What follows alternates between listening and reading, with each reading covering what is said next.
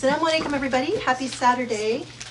Um, welcome to another incredible session, inshallah, on uh, Al Du'an today, Surah 44. Um, oops, I'm tangled here. So I, I just wanted to share. Um, we had another reflection group last night, and I got permission from the sheikh to share another pop quiz that we got. We have trauma that comes with the pop quiz because they're really difficult and they're very painful. But they're, they're so good because they're really, the questions obviously are intended to ask us questions to think about things that we would clearly rather be asked um, now and think about now before it's too late. And so we had two questions last night that were of that genre.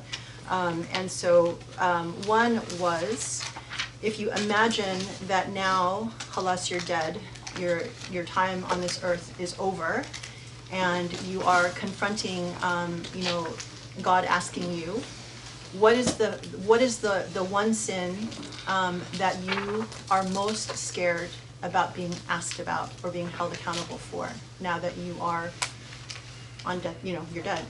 Um, and that was a very difficult question. Um, and the second question is um, of all of the good things that you've done in this life like if what would you want god to consider in your favor um, what is the one thing that you would have done in your life that hopefully would help, you know, put your book in, in good favor um, because this is what you did in, in your life. So um, it was a very uh, powerful reflection. And, you know, all of these questions, again, are really intended um, for us to reflect on ourselves and our life and, you know, perhaps what we need to do to change and um, what our opportunities are before it's too late. Um, so, and then the second thing that I wanted to share, um, first of all, I want to apologize because I get a lot of email, the professor gets a lot of email, people send a lot of questions, really important questions. And we are really, you know, just so um, overwhelmed with all kinds of things, especially you know the the time it takes to do um, you know two surahs and all of the other things that go on with Project Illumine. So, you know, I, I'm constantly wanting to apologize because I'm not answering email. I'm not keeping up on things that I normally um, you know would be better at doing. Um, so I want to first thank you and ask you for your patience. Um, and if you haven't heard from me for a long time, you know, definitely feel free to write again. Um, one of the things that I thought that I wanted to share was an email that I got this week that um, kind of touches on a question that I get often. And so let me read it to you. I fully intend to answer the questions raised here in one way, shape, or form. I first was thinking that I would do it as an email, and I may still do that, but I thought I would first share it here um, in, so I can talk it through. So, Assalamu alaikum. Um, thank you very much for the work you do in supporting the Sheikh and his teachings about the Quran. I'm curious to know whether yourself or the Sheikh considers the hijab, himar, for Muslim women is mandatory, or whether it is mandatory but leeway is given for those on a journey of self realization to accept it at their own time and with their own conviction. I am trying not to be judgmental, but find it difficult to share some of your work with close female relatives who have struggled because of their choice of wearing the hijab. They feel that while someone may be intelligent and scholarly, there is no legitimacy or credibility to their voice if they haven't grasped the enormity of a Quranic directive. The answer I most likely will get from them, based on experience, is how can someone speak so passionately and intelligently about the Quran when they haven't embodied some of its basic commands?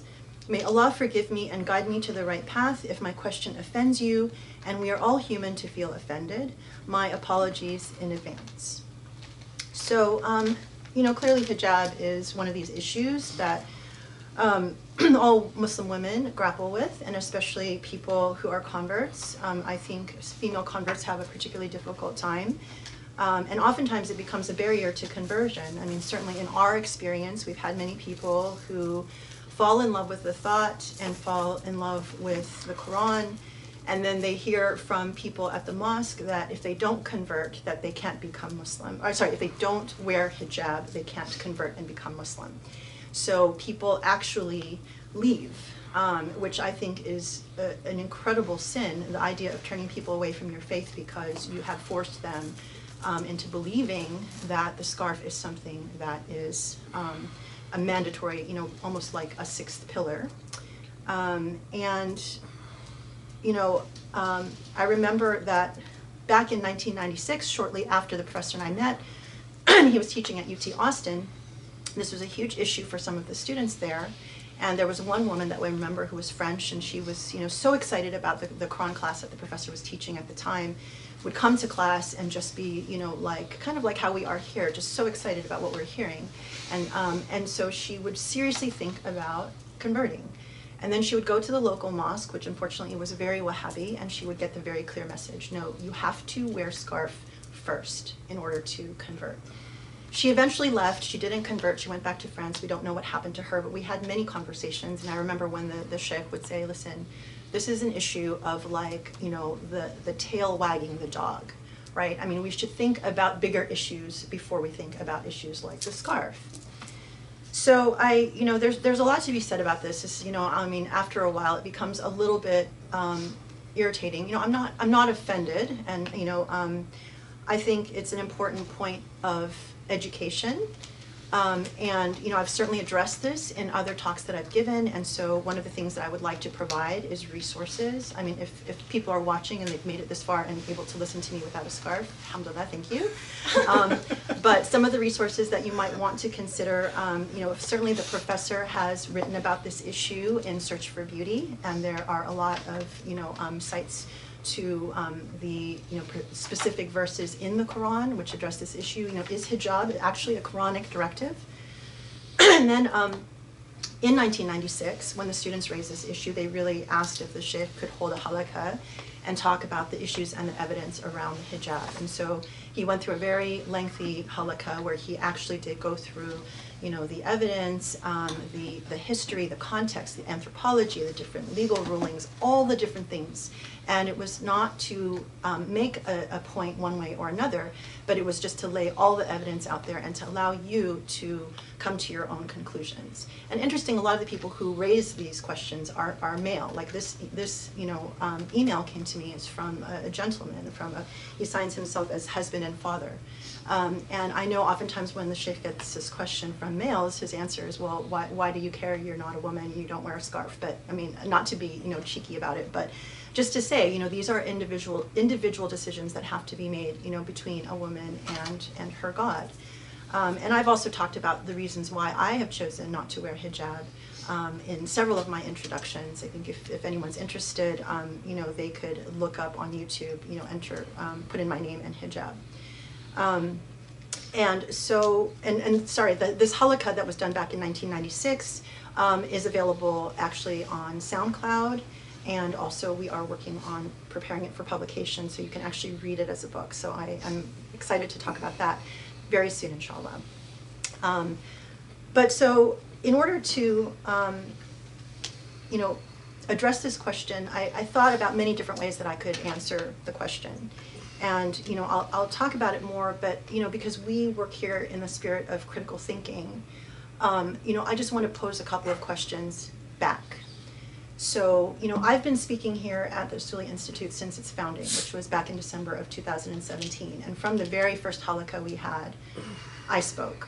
And every single halaqa since then, I've also spoken. And so I, I have to pose the question, you know, if you come to the Usuli Institute and you recognize that you're learning from um, a sheikh um, like, you know, Dr. Abou El Fadl, and with his wisdom and knowledge, why do you think, and I'm his wife, why do you think I am allowed to speak at the beginning of every halaqa without wearing hijab? What does that possibly point to? either it could be that I'm a sinner and he's just allowing me to sin, or, you know, maybe he, you know, there's more to this picture, you know, and our our whole point of existence is education, critical thinking, dignity, questioning the status quo, understanding, you know, the depth of things. And so I just pose that question to think about. Why do you think he would allow his wife to speak in front of everyone without a scarf. Secondly, um, you know, I guess the, the other question is what does it mean when we know that our greatest jihad, our greatest struggle, our greatest, you know, point of importance as Muslims is to seek knowledge. And what does it mean when you don't allow yourself knowledge because you're not willing to hear it from a woman without a scarf? And you know what? And, and what does that mean when, for example, you go to the doctor and you try to get medical advice, or you go to, um, you know, a psychologist and you try to get, you know, mental health advice, or you try to get tax advice, or you try to get any kind of advice that is of importance in your life that affects you as a Muslim. Does that mean that you will only accept knowledge from someone who's wearing a scarf? Um, just you know to throw these questions out there to ponder um, and and what will happen if god says to you well you asked specific questions about being a faithful muslim. And i directed you to the usuli institute and i directed you to someone who was focusing on the quran. And you decided that you didn't want to listen because a woman spoke without wearing a scarf. Like what is your accountability in that situation? Um, just to throw that out there to think about, and maybe we can talk about it more in, in future future things. Um, so I, I, you know, it's a very important question because you know one of the things that's very heartbreaking for me is when I hear about people who are considering conversion, um, and I and I see people write, you know, the hardest thing that I have to grapple with in my conversion is the fact that hijab is absolutely mandatory in Islam and that I'm committing a sin as a Muslim when I'm not wearing a scarf, even though I have such a serious problem with it, and that wearing a scarf shakes my faith. I mean, these are the kinds of things that I think are tragic because, you know, even the whole idea of converting, like when you think about all the things a person has to overcome to choose a new religion and to decide to start this journey, all the different things that a person has to change in their life and question and re- revisit and interrogate, to all have it come down to whether or not you wear a scarf is definitely the, the tail wagging the dog. So, um, to be continued. Thank you. Assalamu alaikum. بسم الله الرحمن الرحيم الحمد لله رب العالمين والصلاة والسلام على محمد وعلى آله وأصحابه ومن تبعوا بإحسان إلى يوم الدين اللهم اشرح لي صدري ويسر لي أمري واحلل عقدة من لساني يفقهوا قولي uh, Inshallah, today we will do Surah Al-Dukhan, which translates to uh, smoke. Dukhan is smoke.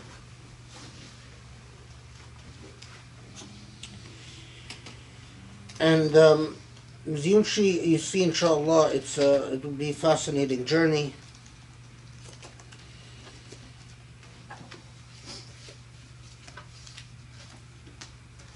Um,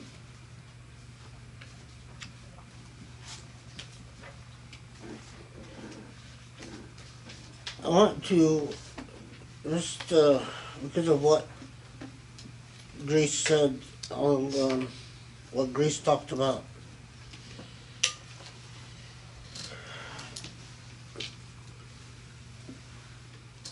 One, I, I do want to re- second the that point uh, about receiving messages and um,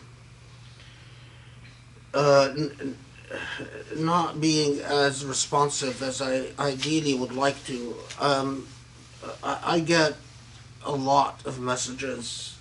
Um, in you know, in the old days, people had to go through the trouble of writing a letter and getting an envelope and writing the address, putting a stamp.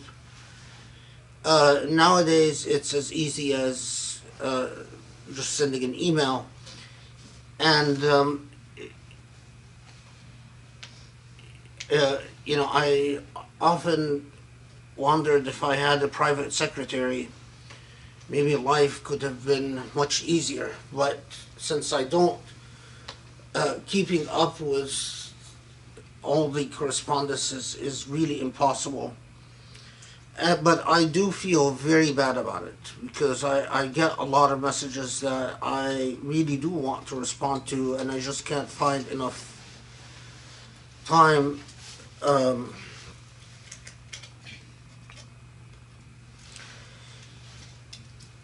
but I, I try my best to read everything, uh, and I, you know, so uh, I make an effort to eventually respond uh, even if it takes me um, too long. But I have received messages that I intended to respond to, and I never did, and um, which I feel bad about uh, because some of them were were legitimately, you know, either good questions or very uh, people expressing what is in their soul and their heart, and they deserve the response. Um, so, Surah Al-Dukhan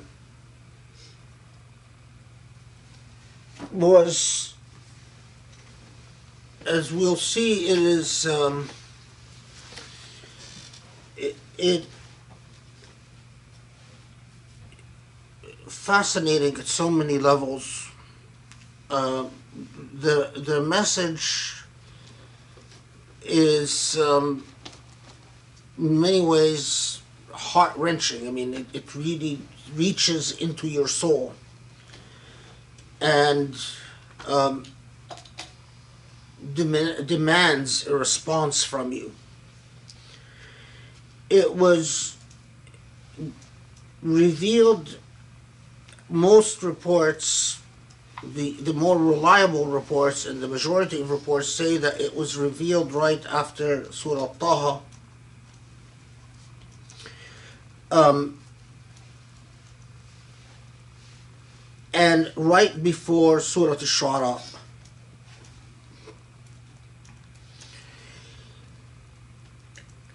Taha, Al-Dukhan, and Al-Shu'ara, these three surah, we have we covered Taha, we haven't covered the Shu'ara. Um, are surah that interrogate the nature of reality and the way that you deal with the reality that you live in and the way that you understand reality and in many ways form reality and construct reality. Uh, having been revealed after Taha, that means it was after Surah that we've covered like Qaf and Sad, uh, after Yasin, after Furqan, after Surah Fatir. and in terms of order of revelation, it was very likely that it's somewhere in the mid 40s. Um, by by one count, it would be number 46 in order of revelation. Uh, or if not 46, it would be 45, 46, 47, uh, d- depending on your assessments of ear- earlier surah. Okay, so, but in terms of surah we've covered, so it is before Surah Al-Zumar and Surah Al-Ghafir and Surah Al-Jathiyah, um, uh, Surah Al-Ahqaf, which are surah that we've covered, uh, and before surah, surah like Luqman, which we have not covered, or Saba, or, or Shura, or Zukhruf, uh, again, surah that we haven't covered. It is towards the end of the early Meccan period and the beginning of the middle Meccan period. And which, as we know from Surah Taha, that uh, it, was right on the cusp of the escalation in of Meccan persecution of Muslims.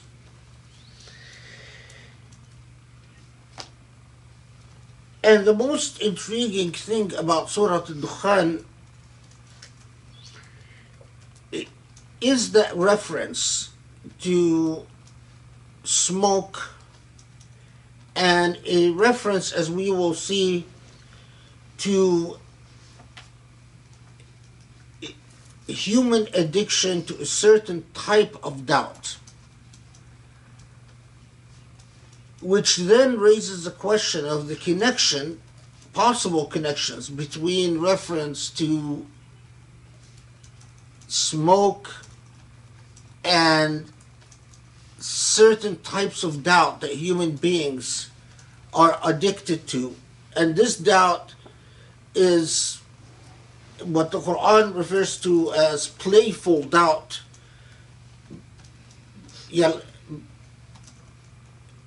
Maybe a better translation, as we'll see, would be um, uh,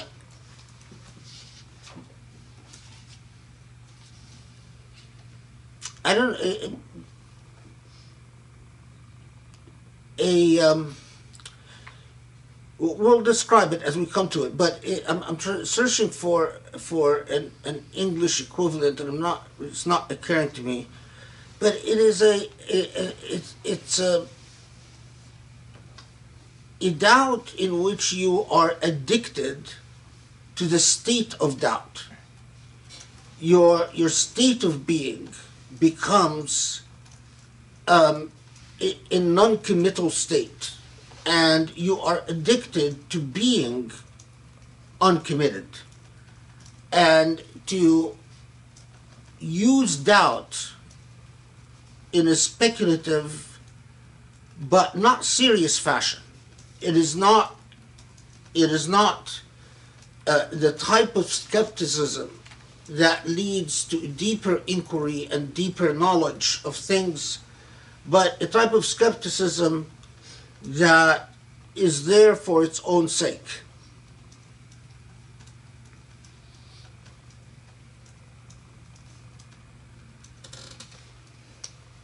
Okay.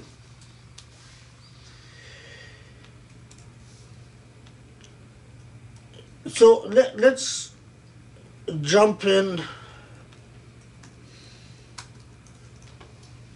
with the rather numerous things that the surah raises and try to take them one at a time.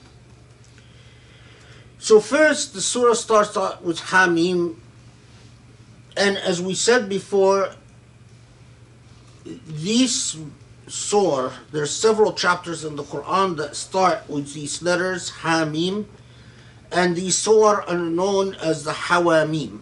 They're referred to as the Hawamim.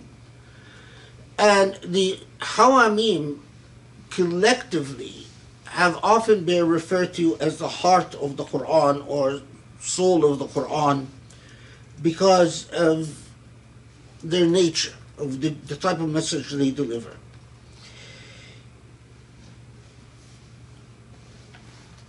There is a great deal, as we've talked about before, about the meaning of Hamim, but uh, in the context of Surah Al-Dukhan, you find a, a, a, a rich a, a rich discourse on what Hamim refers to in the context of Surah Al-Dukhan. And among I uh, Rami, can I ask you uh, uh, one of these weird questions? Is there is there any way that I can, like, uh, you, you see how I can't like I have to move this around to read it? Oh, amazing. You can zoom in like that. Okay, Uh, let me shrink that for you. Is that, is that that's great. small? Yeah, no, no, it's good. Okay. Wow. Wow, amazing. I struggled with this all night last night, and Rami just did it in two seconds.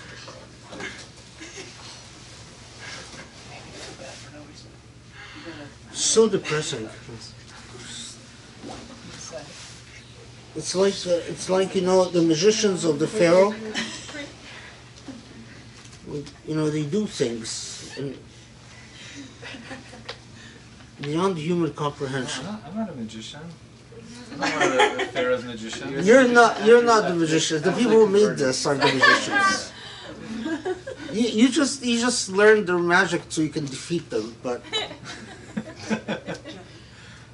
wow. Okay, so uh, among the most eh, eh, remarkable things that emerged in our tradition uh, is eh, people like al-Qushayri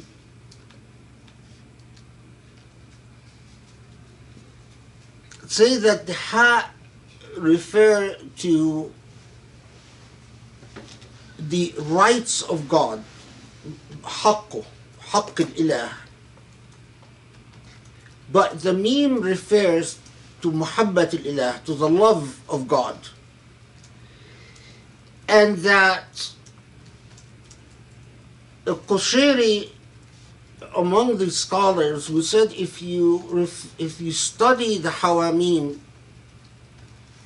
you will notice that Allah is always reminding you in the surah of that the rights of the divine exist, but that the love of the divine exists, the love exists, and that Ar-Rahman, Ar-Rahman ha- makes God's love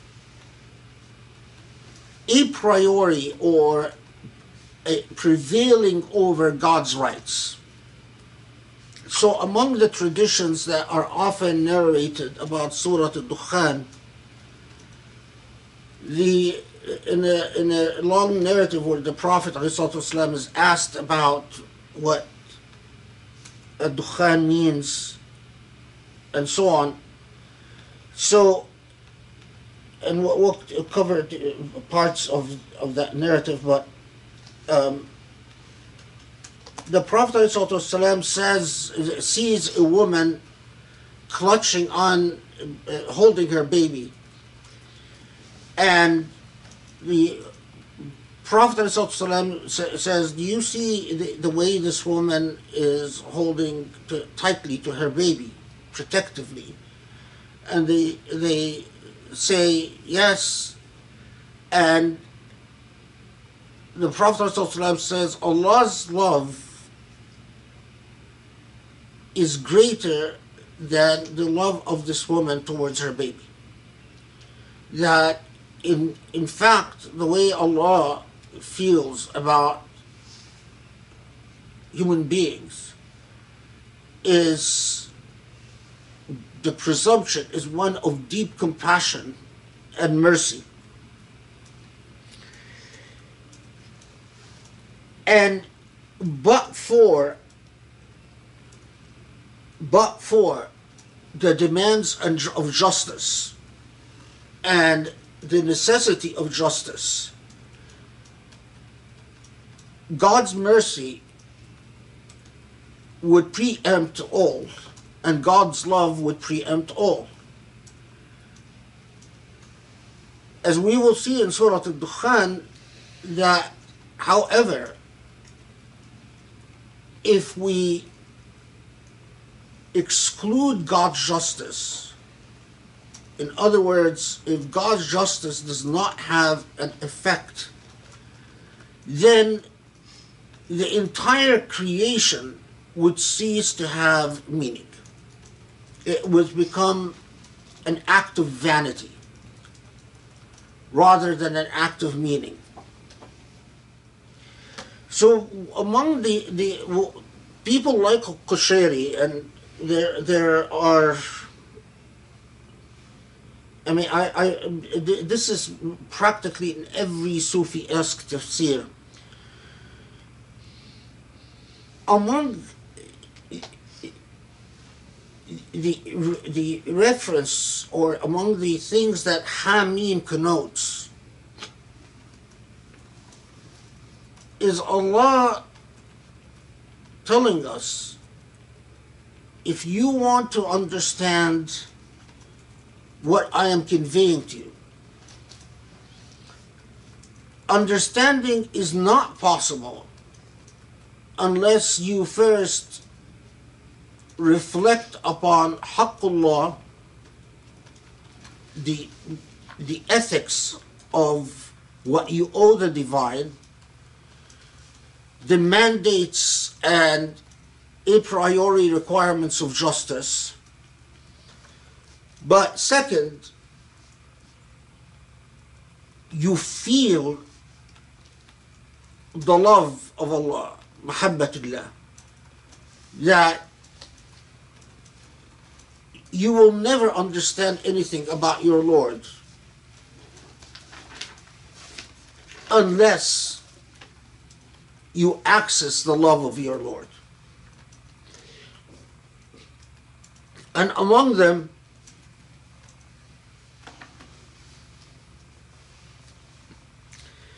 so uh, in- for instance, it says, وَالْمِيمِ إِلَى مَوَدَّتِهِ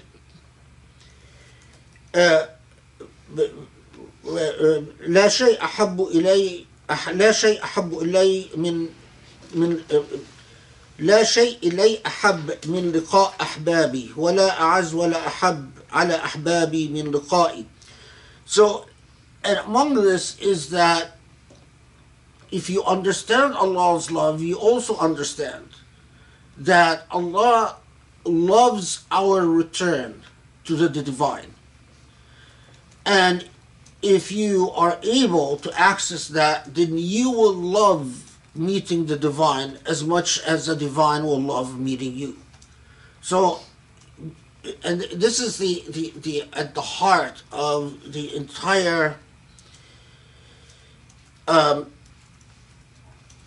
impulse in, in the Islamic tradition that the highest attainment as Allah says in the Quran, وجوه يومئذ ناظرة إلى ربها ناظرة, that that you would be among those who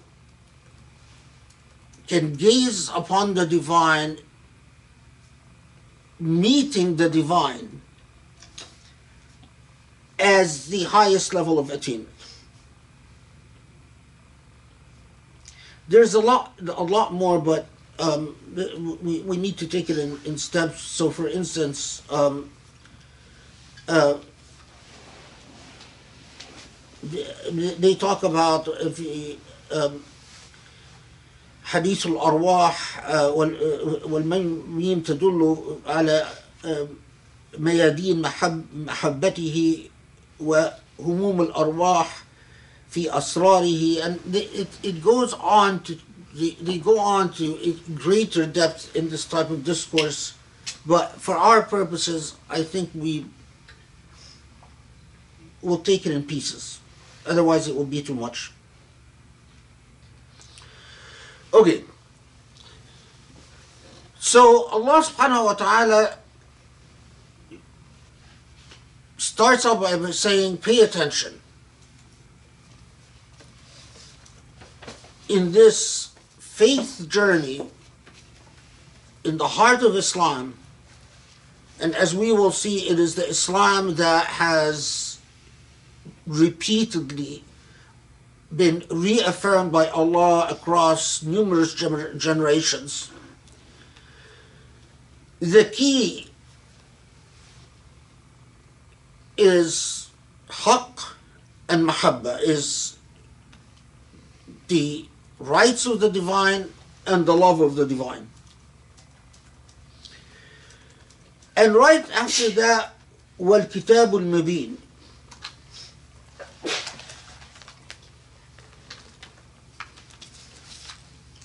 والكتاب المبين the study Quran translated translates it as the clear book but والكتاب المبين um, it, it, it, if you want a more precise translation, it would be and the clarifying book or the book that makes things clear. the book that differentiates between the divine and what is not divine. إنا أنزلناه في ليلة مباركة إنا كنا منذرين. فيها يفرق كل أمر حكيم. In the قراءات يف, either يفرق or يفرق كل كل أمر حكيم. أمرا من عندنا إنا كنا مرسلين مرسلين رحمة من ربك إنه هو السميع العليم So let's just first take the, the translation. So the clarifying book, the book that makes things clear, which Allah is swearing by, we sent it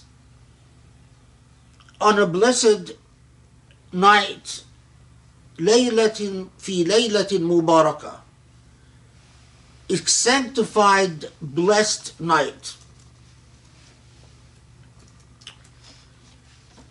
إنا كنا منذرين because we will always sending a warning now here as we will see إنا كنا منذرين meaning we have repeatedly sent the same warning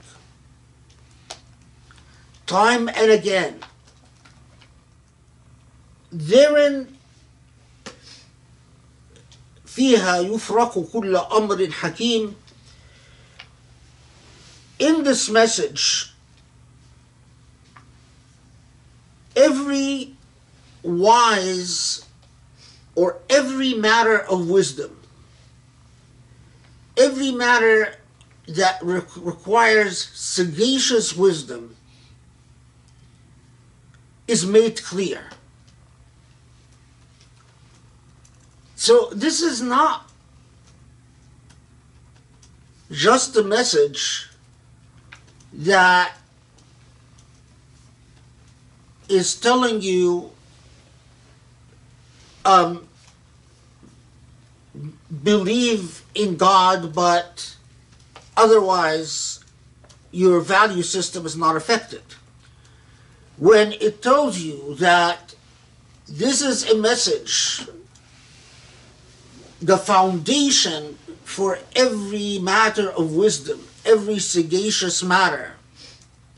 Of course, it doesn't escape the interpreters of the Quran that every sagacious matter is not talking about the technicalities of law.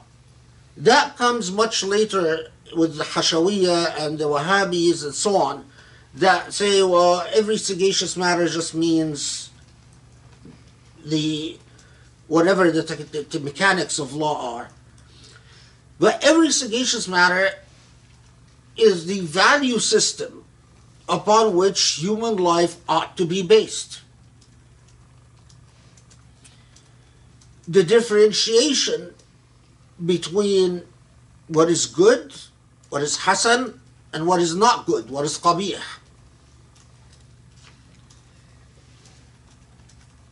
So Allah subhanahu wa ta'ala is telling the early Muslims, as Allah is telling us today,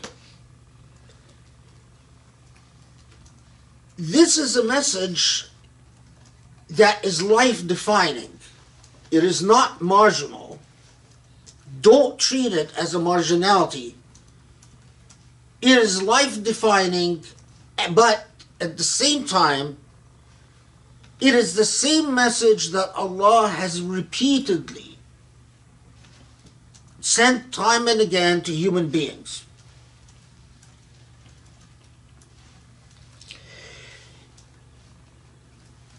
Importantly, this message in Surah Al-Dukhan, as in many surah, is always described by Allah subhanahu wa ta'ala as irahmah, as a mercy.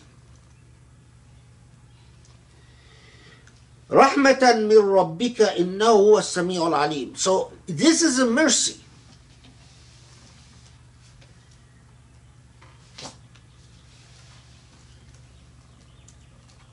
Understanding that you live according to the values of this message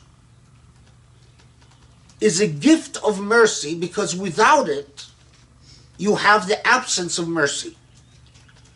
It's like saying, if you don't learn what I'm teaching you, you will live ignorant and suffer the consequences of your ignorance for the rest of your life. But there is enormative connotation to this. There's enormative connotation to this as it occurs repeatedly, as we inshallah will see in the Quran,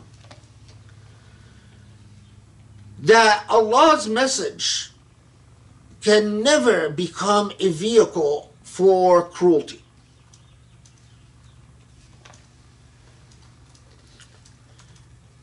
Now, if you understand Haqqullah, the rights of God, you understand Mahabbatullah, the love of God,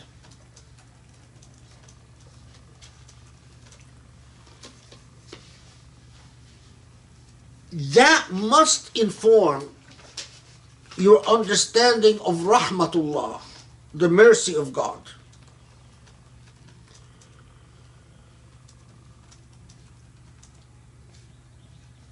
those who say we have faith, but all they've ever dealt with is haqqullah, the rights of God,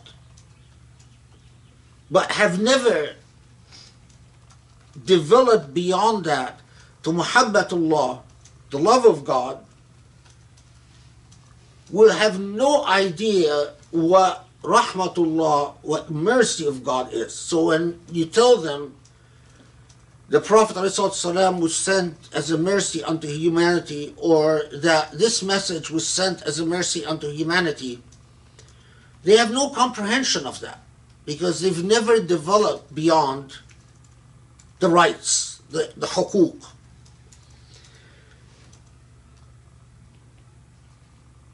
So, of course, it's not surprising that Al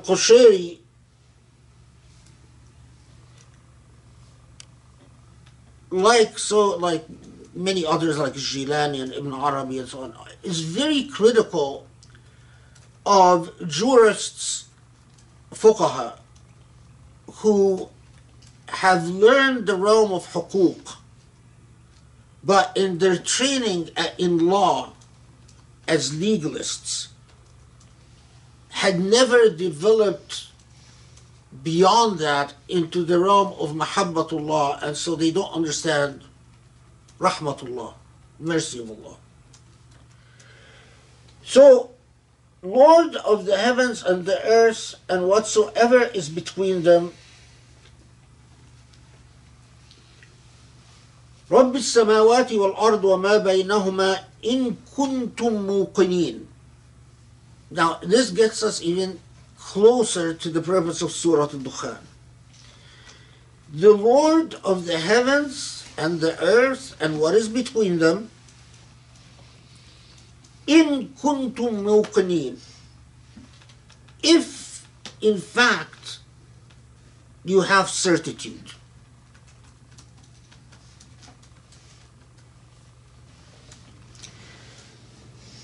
Why does in Surah Al-Dukhan Allah subhanahu wa ta'ala challenge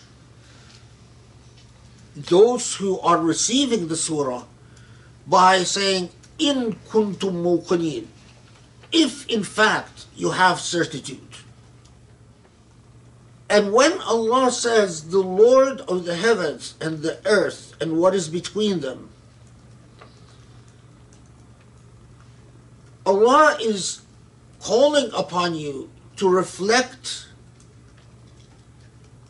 on thoroughly upon all of the layers of creation. the heavens and the earth and what is between them, often in Quranic reference, is an, is a reference to what dwells inside.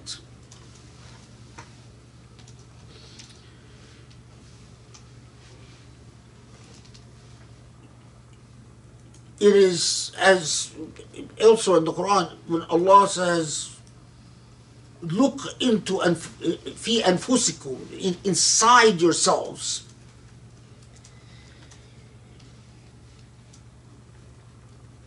if you just keep in mind this this challenge if you have certitude in kuntum muqinin لا إله إلا هو يحيي ويميت ربكم ورب آبائكم الأولين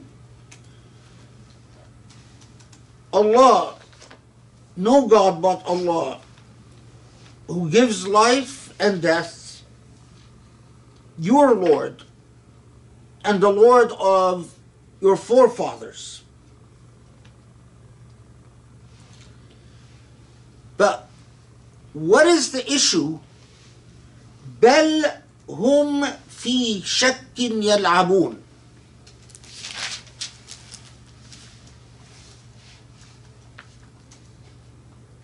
Nay, but they are, it's translated in the study Quran, they are playing in doubt. في شك يلعبون.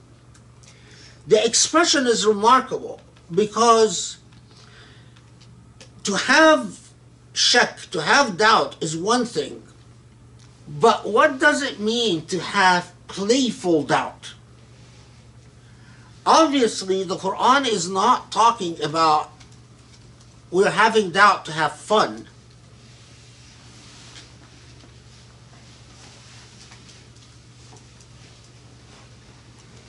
the Arabic expression is remarkable. في شك يلعبون. so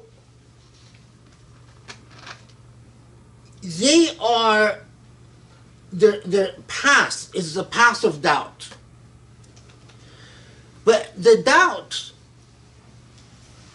in itself is vain it's a form of vanity. Because the doubt is designed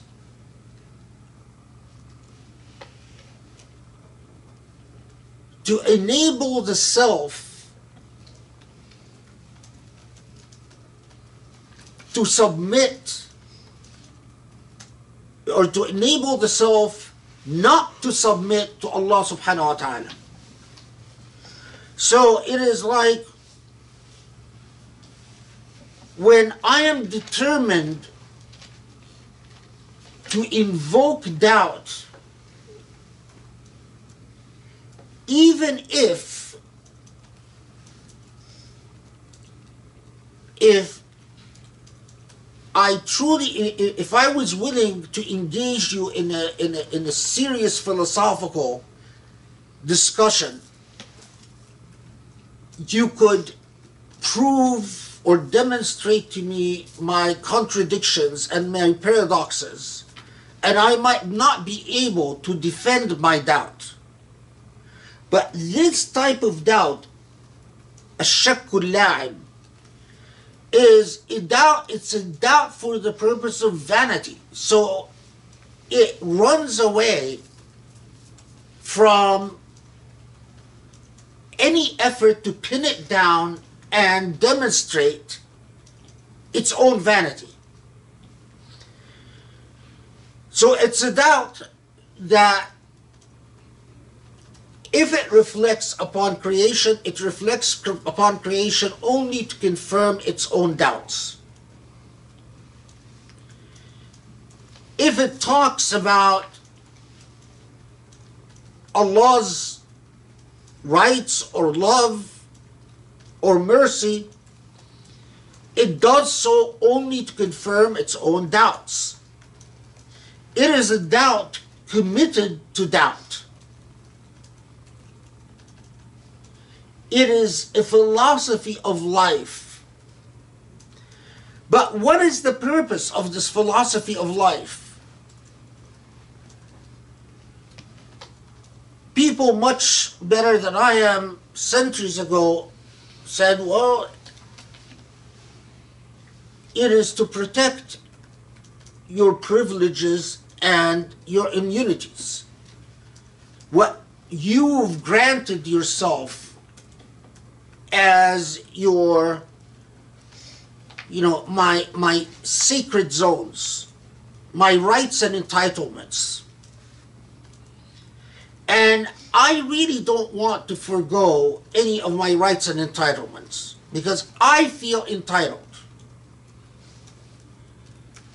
And so the way i'm going to protect my rights and entitlements is that i will develop my skills at raising doubts and at the same time, I am committed to not resolving any of these doubts. So even if the most brilliant mind comes to me and says, let's discuss these doubts and let's lay them out logically and honestly, I am alive. I am I am in fact just playing. So I will avoid and escape the entire situation because I do not want a resolution to my doubts.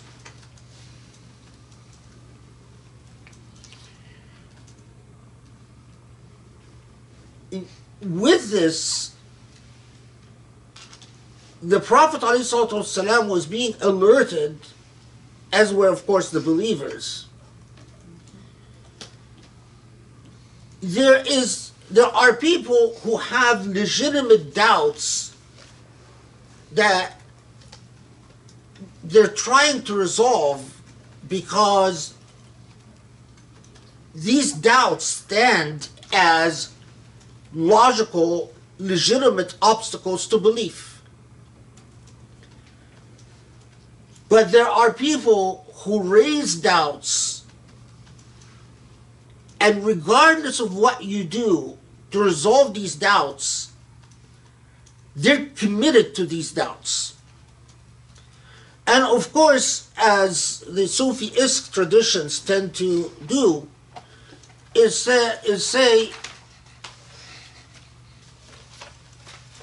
always ask yourself there's the doubt, but there's the motive behind the doubt. Always ask yourself if your doubt truly emerges from an unresolved intellectual issue that you are sincerely trying to find an answer to, or if your doubt is merely a mechanism to protect your privileges and your immunities and whatever you granted yourself as your entitlements. When Allah subhanahu wa ta'ala um, I'm, I'm sorry, I'm, I'm going back a little bit because I forgot. Um, when Allah subhanahu wa ta'ala says, Allah yuhyi wa yumit.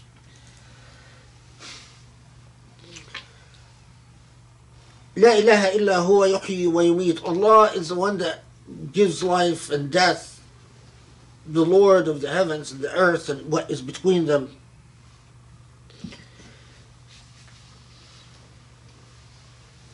in uh, uh, uh, what is often referred to as ta'wilat al-najmiya or the it's, it, it could be that reference often is to a certain tafsir known as a, tafsir al-najmi. Or sometimes it just refers to a methodology of tafsir. But in Surah Al-Dukhan as in, in several other surah they say be alert that when Allah says gives life and death, that it is not just living or dying in the, the superficial sense, but that there is إحياء القلوب بنور محبته وتجلي صفاته bring, giving life to hearts with the love of Allah those hearts that are able to love Allah they, it's as if they come to life While at the same time hearts that remain resistant to the love of Allah, these are the hearts that effectively die. And the, the, reason they raise this is precisely because في شك يلعبون that these are the hearts that become like the hearts of an addict but addicted to protecting the delusions of the self the desires of the self and protecting it by constantly saying i have doubts But not really wanting to resolve any of these doubts. Okay, so then, so what happens? فارتقب يوم تأتي السماء بدخان مبين يغشى الناس هذا عذاب أليم ربنا اكشف عنا العذاب إنا مؤمنون, مؤمنون. أن لهم الذكرى وقد جاءهم رسول مبين. ثم تولوا عنه وقالوا معلم مجنون. So wait. فارتقب يوم تأتي السماء بدخان مبين. This is verse 10 So wait or keep watch for a day when the sky brings forth dukhan, smoke, mubin, a clarifying smoke. Now note, there's something interesting, right? The Quran is described as Kitabun Mubin, a clarifying book. And the smoke is described as Dukhanun Mubin, a clarifying smoke. But what is this clarifying smoke? Is it referring, and the grammar, the grammatical st- structure of the sentence is fascinating because it says wait until the day where the this, the sama will come with dukhanun mubin. So is it talking about a future event? Or is it talking about an event that took place at the time of the Prophet Or can it have a further meaning, a deeper meaning than that? So some said, well, this reference to Dukhan Mubin, there is a narrative that at the time of the Prophet ﷺ, a severe drought struck Mecca. And the drought was so bad that people would for when when the when you know the effects of heat if you're in the desert you you think you are seeing like a, a mirage, like vapor. Of course, when you approach it, you find that it's just heat, the delusions of heat. And that it was so bad that it was as if people were seeing smoke, vapor. And that they went to, the Meccans went to the Prophet and said, Pray for us that Allah would end this drought. And if you do that, we will be Muslims. And he prayed for, for Allah to end the drought. The drought ended, and of course, they didn't come through. They, they you know, reneged on their promise. This story, uh, although reported very widely, nearly in all the tafsir, uh, is weak. And it's very likely that it never happened. Um, th- there are many, many issues with um, this narrative and, and, and when it appeared and others of course said well this maybe is talking about one of the things that will transpire before the end of days. That among the things that will happen before the end of time is that there will be some type of smoke that will be toxic, that will contribute to killing off life. But of course, the, refer- the, the, the linguistic expression, dukhanun mubin, is um,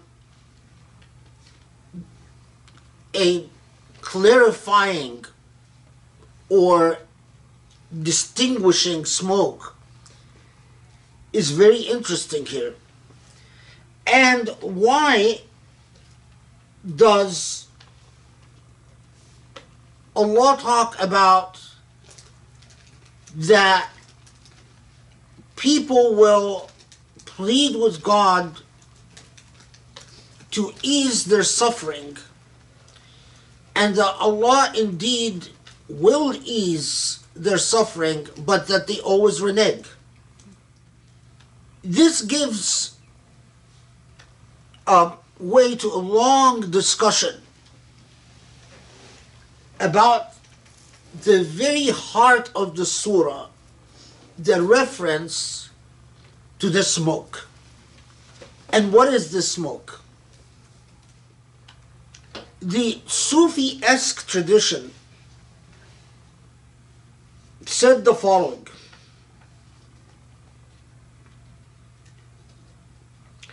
الدخان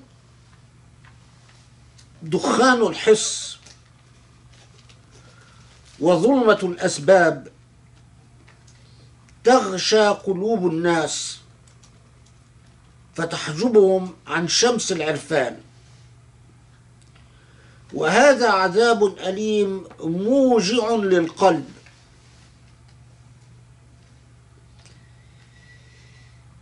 أما العارف فشمسه ضاحية ونهاره مشرق على الدوام then it goes on to cite evidence.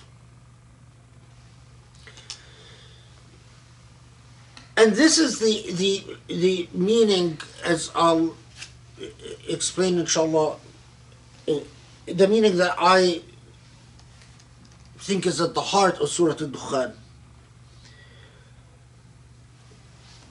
Allah warns of a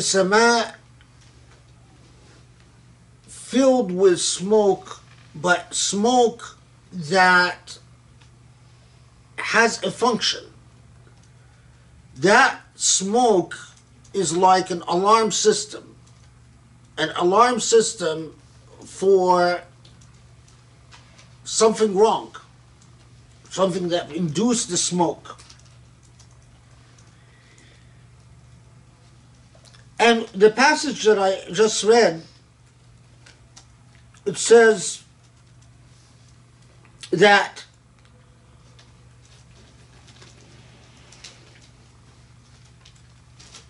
the sama here is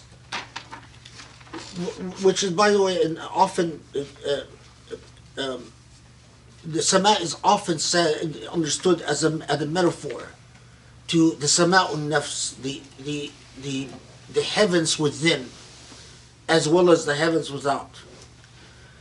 That there is a heaven within, and the heaven within can be filled with smoke. If you've ever heard my halaqas on the uh, fog, uh, what was it called? The fog? Fog of substance. That the heaven within can be filled with uh, foggy smoke. If you are paying attention, that foggy smoke, in fact, is like an alarm system that goes off within the self, telling you that you need fixing. That in fact something is off within. Now, how do you know you have that fog within? Typical symptomology of this fog restlessness, avoidance, discomfort with the self, constant anxiety and depression. You're fundamentally uncomfortable with who you are. You don't like being without distractions. You find that your mind consistently is attracted to doubt. But it is not that you invest a lot of time in trying to investigate your doubts or seriously studying your doubts. It is not that you actually try to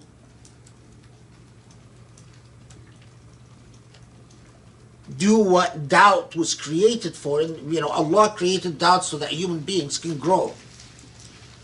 But that's not the way you use doubt. You use doubt simply to remain static and undeveloped. You use doubt often as a way to, in a narrative of self victimization, that you're always the victim, or that you're always the aggrieved party, or that you're always the party that is misunderstood. But fundamentally, you live within that realm of smoke, that fog. And that fog means that you're often restless, depressed, anxious, and at times it becomes too much, and you, in fact, turn to Allah.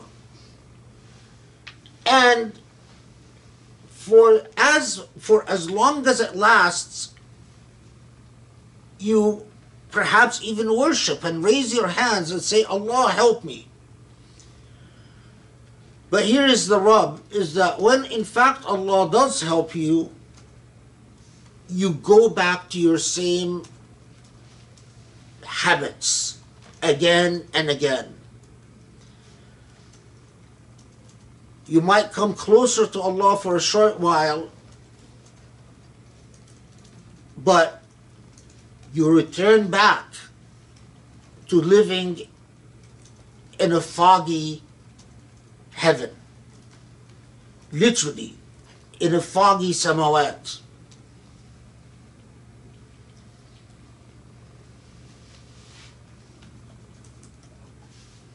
So, Sahl, who's one of the tabi'is, the successor said, الدخان قسوة القلب والغفلة عن الذكر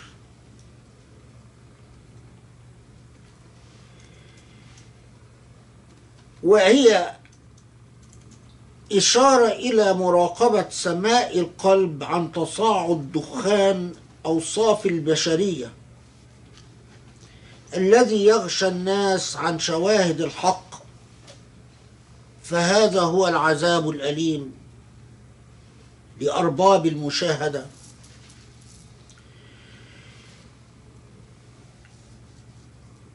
So what he's what the what the, the passage I was reading from was saying is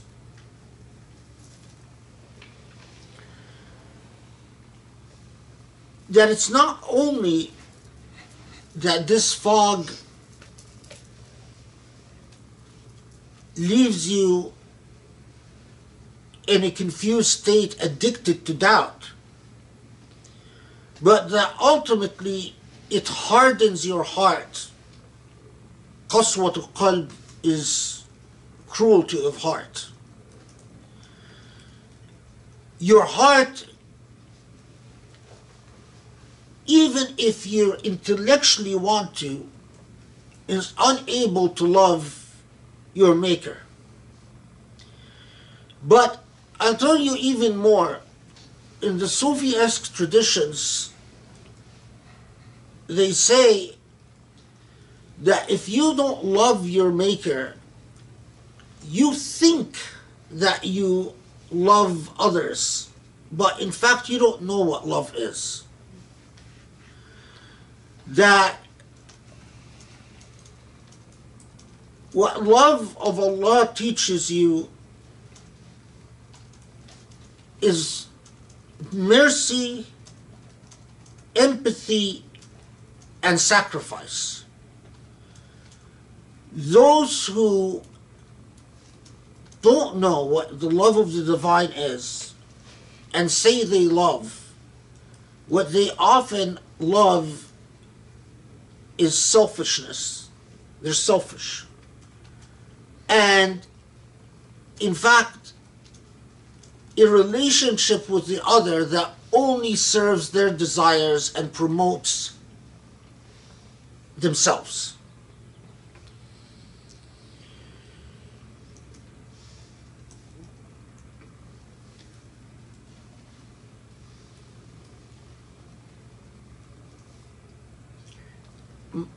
At this stage in my life, I tend to agree that um, a lot of people talk about love, but it's very rare to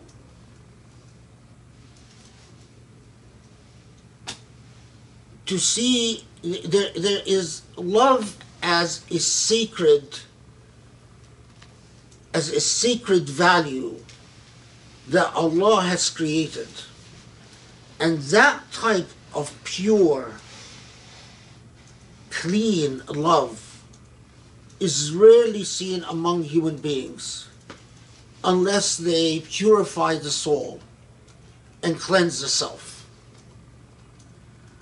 What we often call love are forms of attachments and addictions and dependence and uh, various ways that we connect with each other because we need each other. But that type of elevated, what the Sufi tradition considers real love, the only real love, is really indeed rare. Going back to the time of the Prophet ﷺ, and what Allah knows about the way Surah Al-Dukhan will be received, as of course, as well as the other uh, revelation, because remember, Dukhan comes right after Taha, and the Shu'ara is going to come after Dukhan.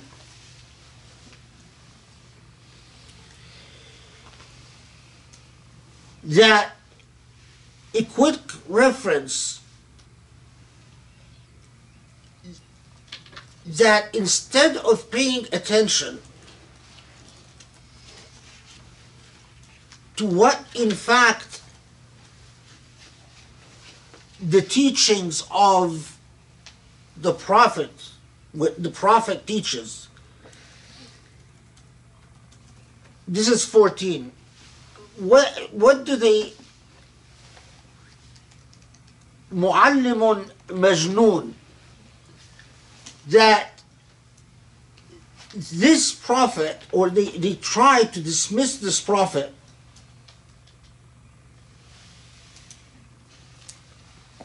معلم مجنون that oh yeah he, he knows stuff but it doesn't matter because he's a majnoon it, it, it, it's sort of the most arrogant and dismissive way you can deal with a knowledgeable person. Because mu'allamun is is is a concession that yes th- this person knows a lot.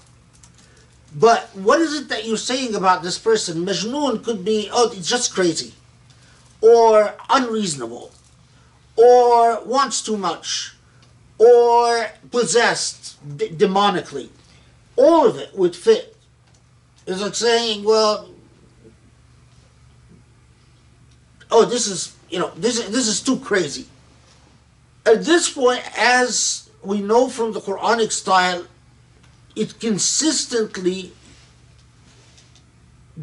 draws our attention to the movement of history and what happens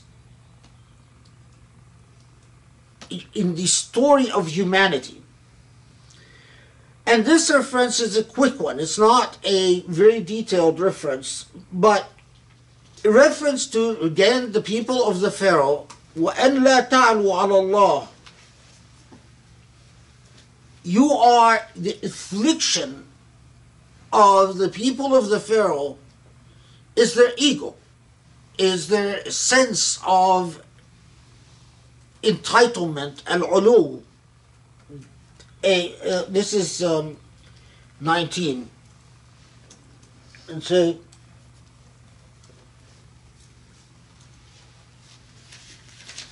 uh, the study Quran translates it and rise not against God surely I have come to you as a manifest authority it's not ولا تعلوا على Allah is, is not rise not against God but a, a clear reference to your to to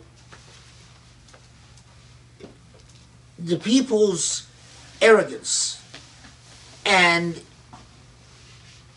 their sort of high and mighty attitude that make them resistant to hearing any type of mes- message. So Allah subhanahu wa ta'ala is reminding the Prophet of the previous messages that Allah consistently said sent um, that before you Moses tried to warn these people not to rely on their egos and that in fact Moses even said that وإني عشت بربي وربكم أن ترجمون this is tw- 20 when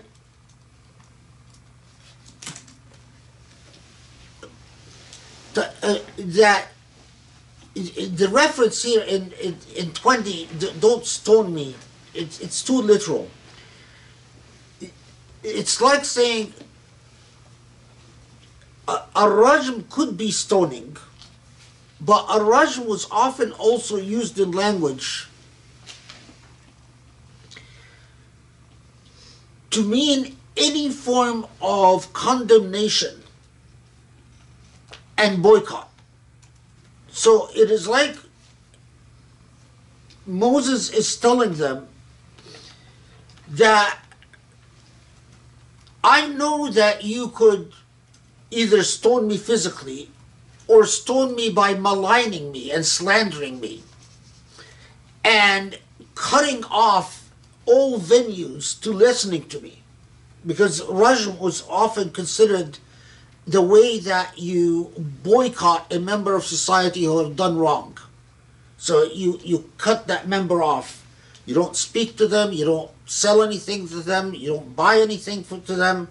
That was all within it's a it's a sort of a public shaming and condemnation. That was all part of the institution of Rajm. It wasn't necessarily just throwing stones. Often we know that people were were sentenced to Rajm without stoning. In other words, they were condemned and shunned, but not no stones were thrown at them. The shunning itself is known as Rajm. So it is, Moses is telling them, you know, even if you have, if you deal with me by shunning, there will be no way that I can reach you and no way that you can hear from me. And at a minimum, if you don't follow me, فَاعْتَزِلُونَ At a minimum, if you don't follow me, don't harm me.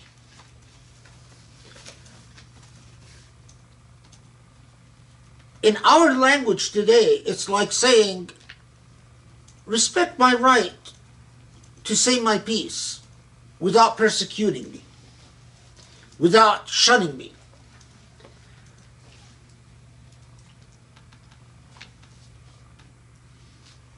Now, of course,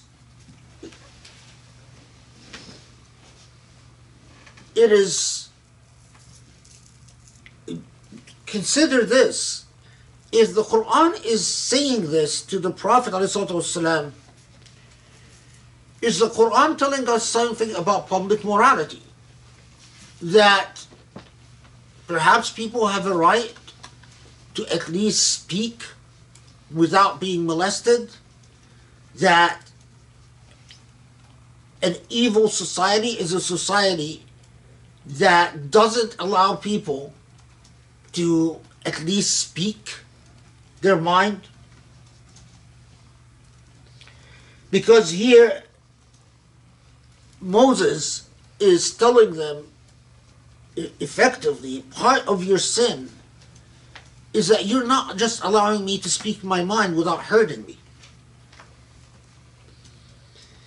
And definitely part of what the Meccans are consistently condemned for is that it's not just that they don't believe the prophet, but that they won't allow the prophet just to speak. Now, the reason I flag this is that, as we say, the Quran, as I've consistently say, the Quran is a continuing revelation and a constant, a, a, a perpetual book of ethics there, there embedded in the text of the Quran is a clear public ethic about immoral society versus an immoral society.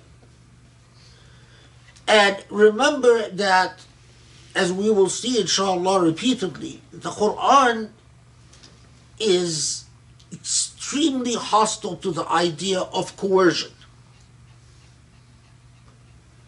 at a minimum, if Muslims are learning from the Quran public values, that people have a right to speak without being harmed.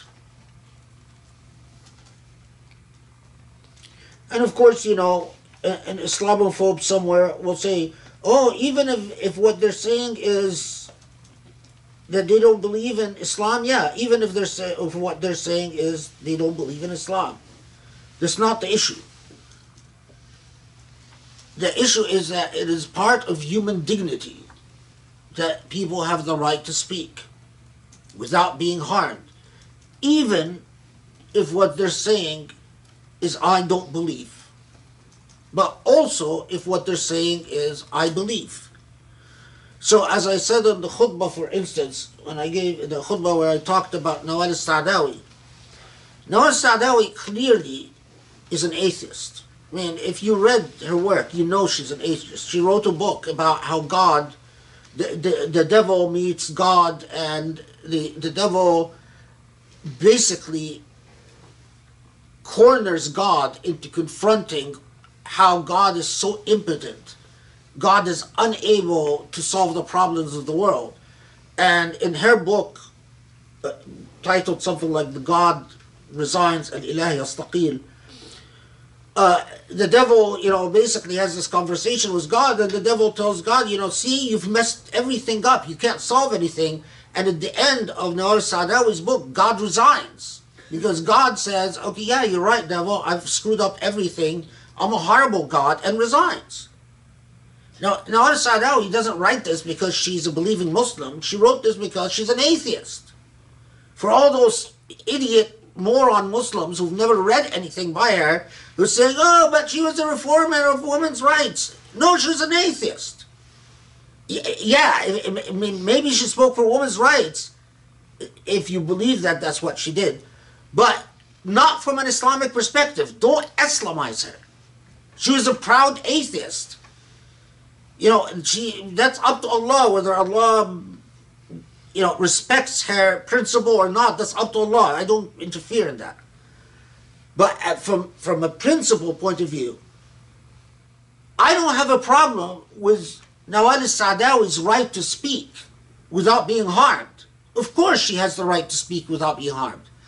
I have a problem with a government in Egypt that bans anyone from responding to Nawal Sadawi so any Islamist doesn't have the right to be interviewed just to respond to Nawal Sadawi that gives Nawal Sadawi an uncontested privilege of appearing in, on TV and media and speaking and so on, but jails Islamists if they try to speak.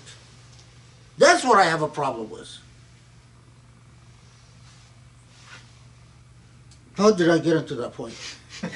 Free speech. Freedom of speech. Oh yeah, freedom of speech. I'm just I don't know. You know, she the woman wrote 47 books. If you know, either you read her books and know what she's actually saying, or just trust someone like me who read who actually reads her books. You know, I've taken the trouble to read 17 of the 47 books. It got very repetitive because she's always saying the same thing. So I stopped after 17. But I'm so tired of these kids that go on social media, they've never read anything. And they start just spewing and pontificating. And, oh, we're a Muslim feminist, and she must have been a Muslim feminist. No, she was not a Muslim. And she was, in my idea, on the wrong side, wrong side of feminism. She wanted to legalize prostitution without saying one word about human trafficking. Not one word about all the human trafficking that takes place in Egypt or the human trafficking that takes place in the Emirat or in Saudi. In her long career, she lived 90 years, 47 books. Not one word about human trafficking in Egypt or Saudi or the Emirat. But she wanted to legalize prostitution. You know, I'm just so tired of ignorant idiots that love to pontificate. Okay, fine. Better are my system. Go back to Surah. Surah Ad-Dukhan, the smoke. the smoke that compels so many people to go on social media and just pontificate. They live, they breathe smoke, they exist in smoke, they sleep in smoke, they wake up in smoke, they are smoke. They're actually not real, they're just smoke. Do you know when you become just smoke? You are smoke.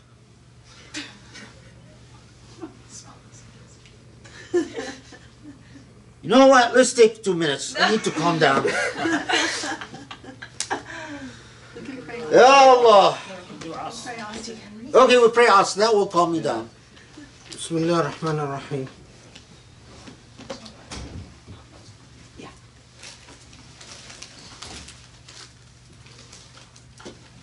Bismillah ar-Rahman ar-Rahim. So, among the, the, the nice way of putting it,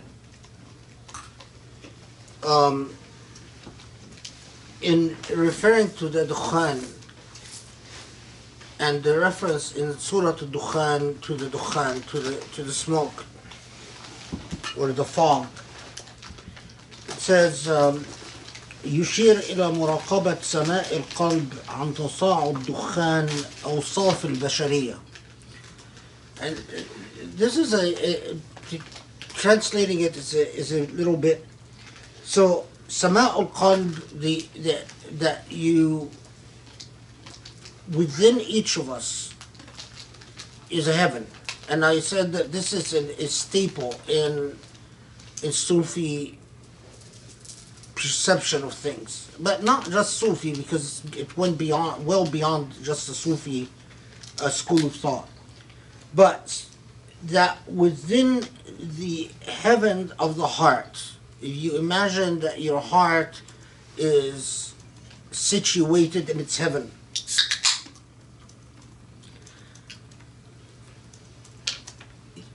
There are numerous vanities to what a human being away from their Lord can be. So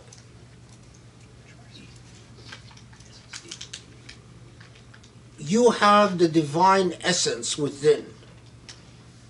The divine essence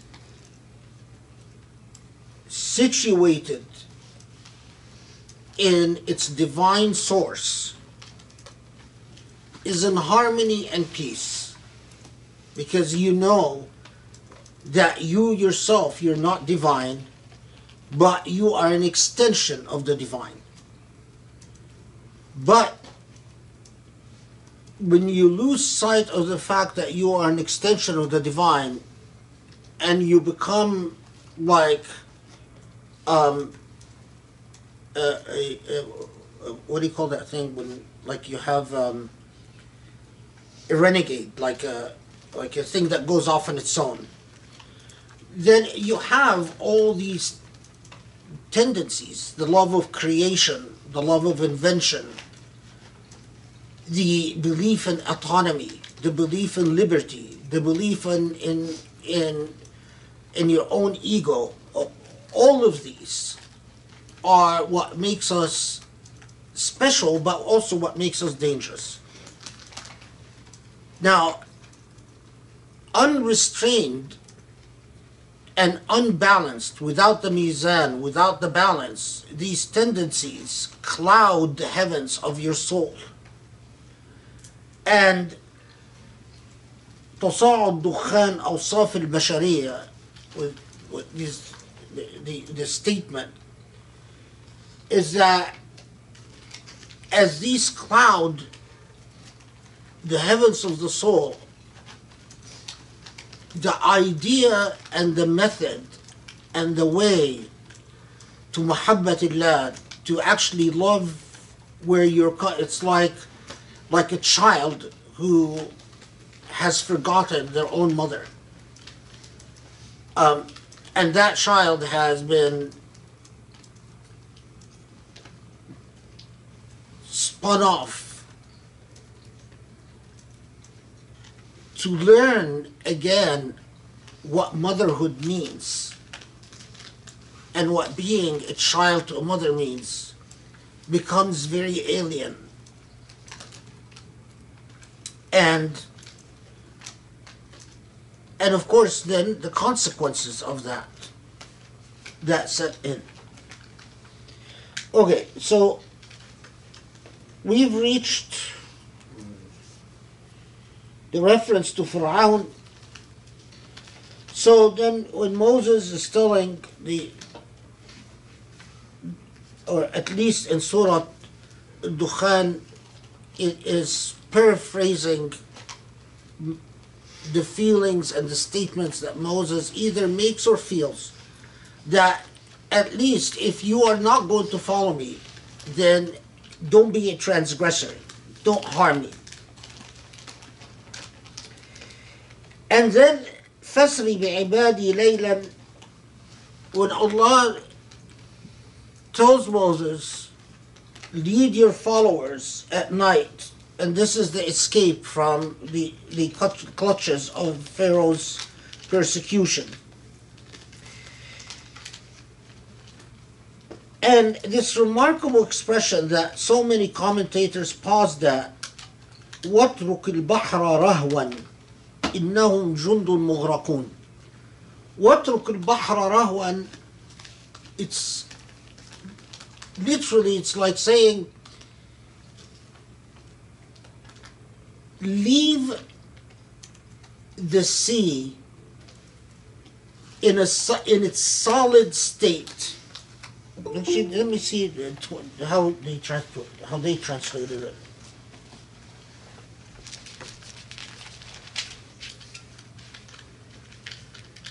Yeah, and uh, uh, and the, um, the study Quran says, "Leave the sea at rest. Truly, they will be a drowned host." Leave the sea. Rahwan, it's it's like don't disturb its state. Now, what is this a reference to? At the the, the most basic level is that Moses, the sea parts, Moses crosses, and Moses doesn't want the forces of the Pharaoh pursuing them. So Moses thinks of striking the, the sea with a stick so that the, the sea would close and there would be a water barrier. But Allah inspires Moses to, in fact, leave the sea the way it is. And here is where a lot of commentators pause to think of, and we, we've encountered this in a different form, but every time the Quran is inviting us to reflect upon something, it is for a reason.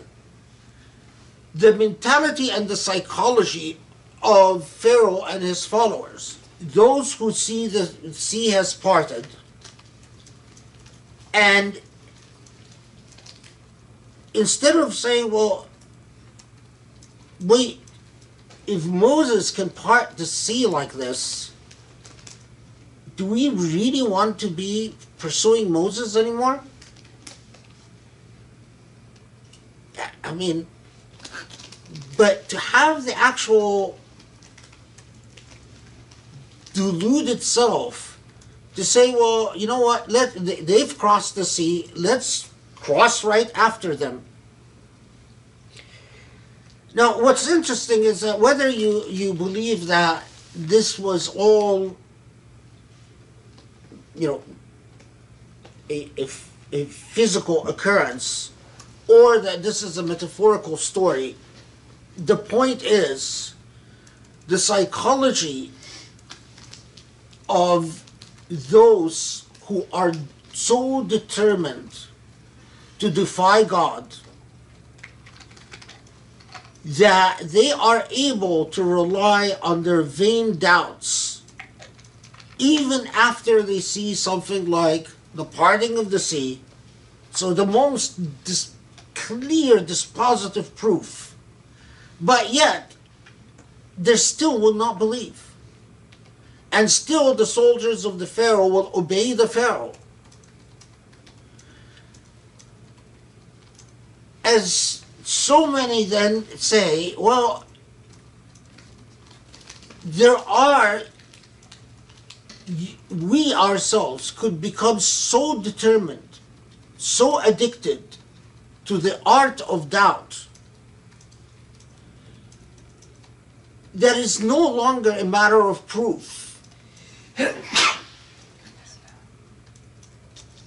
But even when doubt is leading us to the very same type of destruction, like the drowned host, we still cling onto it. Even when we've become thoroughly miserable human beings with our doubt. And I've in, in, in life I've seen this. I've seen uh, Muslims who've turned to atheism who have become thoroughly miserable, unbearable human beings. Miserable with their family, miserable with their friends, miserable in their life. I even know someone who eventually killed himself with his.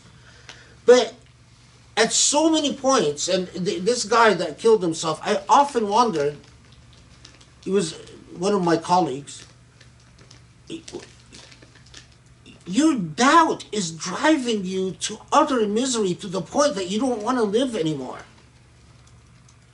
But yet you refuse to see anything, anything that might actually make you less, less miserable. You're so committed to the meaninglessness of our existence, to the idea that you are pointless and I am a pointless and everything is pointless. Material things have stopped bringing you happiness a long time ago. A long time ago. But you are so invested in your ego to the point that you are willing to destroy yourself rather than concede anything.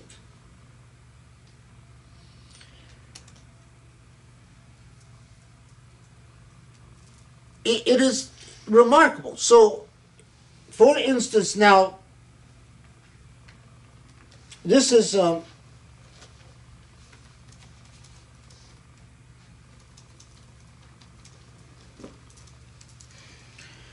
So one of the commentators says, I think this is, uh, I mean, I, I'm not sure, but I think this is from Ismail Haqqi. It says, كل زمان له فرعين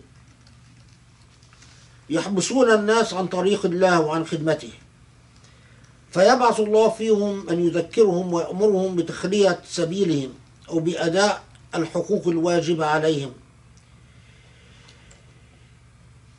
فإذا كذب الداعي قال وإن لم تؤمنوا فاعتزلون فإذا أيس من إقبالهم دعا عليهم فيغرقون في بحر الهوى ويهلكون في أودية الخواطر So he says that in every age, every age has its pharaohs. The high and mighty and the arrogant. And when Allah sends those that try to reform and try to call them to their conscience, often not only do they resist, but they actually hurt those who they persecute, those who try to reform, to the point that the reformers are forced into a state of being like Moses of saying, well, at least if you're not going to follow me, just don't harm me. But that ultimately what happens is that while the pharaohs that come after the pharaoh do not drown in the Red Sea, but they drown nonetheless, and they drown in their own hawa, in their own vanities. And awdiyat al-khawatir means in the chaos of ideas. They are always in possession of a carnival of ideas, but they are committed to none of them. They are only committed to ideas to the extent that these ideas serve their egos. And they use ideas as they serve as their egos and dispose of ideas once they no longer serve their egos.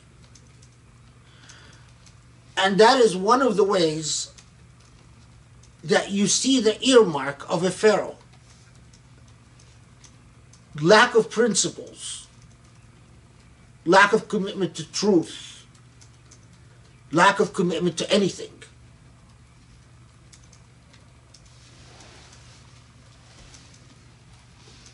Okay.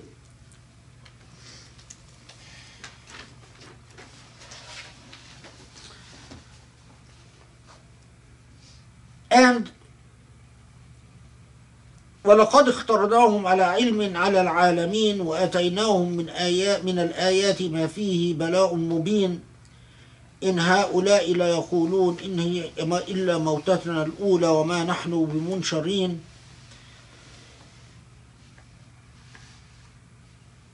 فأتوا بآبائنا إن كنتم صادقين. أهم خير أم قوم تبع والذين من قبلهم أهلكناهم إنهم كانوا مجرمين So here then this is uh, oh I forgot what the the reference of the Quran about after um, the wealth of the the Pharaoh and his followers built and left behind. And the Quran just reminds you of how often human beings accumulate wealth and then leave it behind. And that others literally inherit this wealth. Um,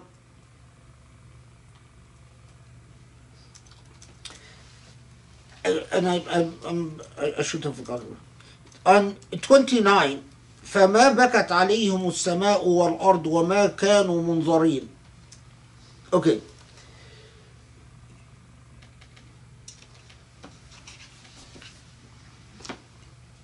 The heavens and the earth, and thus we begin to, uh, neither the heavens nor the earth wept for them, nor were they granted respite. Human ego often makes a living being, the living human, find it difficult to imagine that there is that existence is without them. So I am sitting here, I am me. But it takes a remarkable discipline of the ego to know that the me that I am is not any more entitled to the air that I breathe than the you that you are. But differently, it is within my egoism, it is very difficult to actually understand that you, whoever you are, you're not just a physical form that I perceive, but you are fully a being of equal merit and weight to the I that I am all of us perceive the world from where we are. And the reason that we perceive the world from where we are is that we're so embedded in our own ego that it is extremely difficult for us to imagine that we have no greater legitimacy or greater right than the other being sitting next to us. But the ego that is anchored in the self becomes so deluded that it imagines that as if the world is not going to go on without it. And so when Allah remarks, وَمَا بَكَتْ عَلَيْهِمُ السَّمَاء وَلَا الْأَرْض the heavens and the earth didn't cry over them. That it's as if Allah is saying,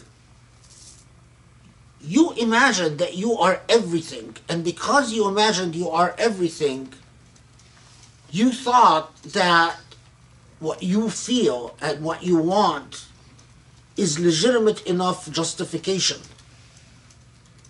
But in fact, you could be removed from the face of this earth, and the earth hardly notices, in fact, doesn't notice you. But there is another thing. Is there is a hadith to the Prophet ﷺ that says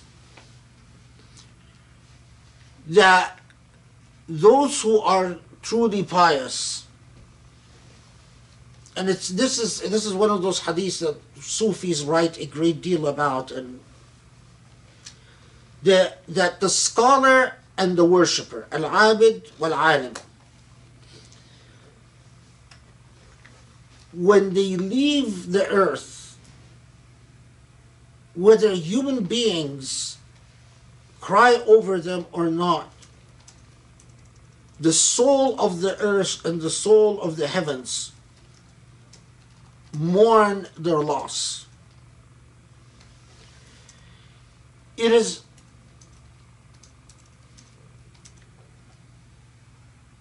as if Allah is saying, consider your true role and weight as you tread upon this earth. Because the pharaohs will always imagine that they are the end all, the, the beginning of all, and the end all. But in the true measure of things, they're not.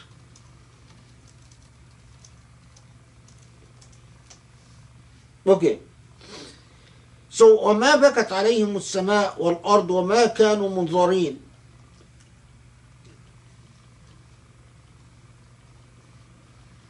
Heavens and the earth did not weep over them and they were not given respite. and we saved the Israelites and we chose them ala ilm and we knowingly chose them. Now here this is an Islamic theology a, an important point. The Israelites there's a, a long line of prophets that came through the descendants of Israel. And of course, there are the descendants of Judah.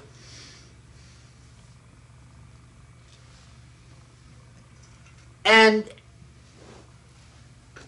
for a period of time, the line of prophets that came through the descendants of Israel were the bearers of monotheism.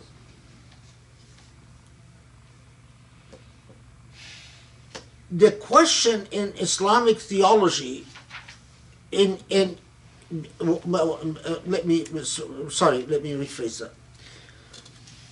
In, Islamic theology, what became what the problem was with what the Israelites did is that they turned the message of monotheism into a tribal selection.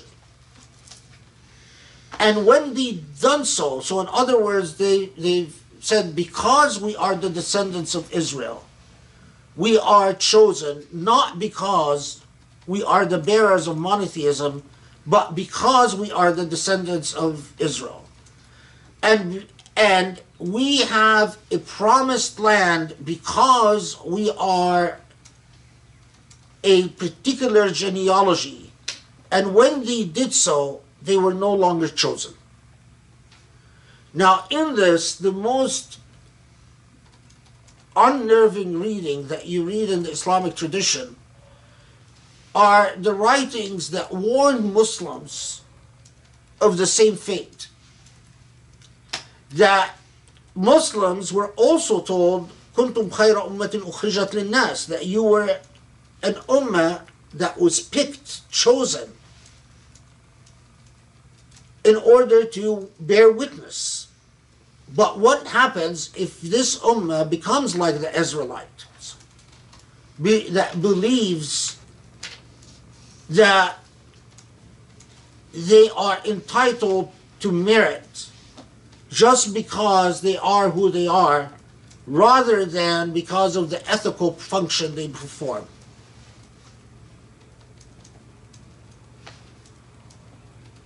Because Allah says,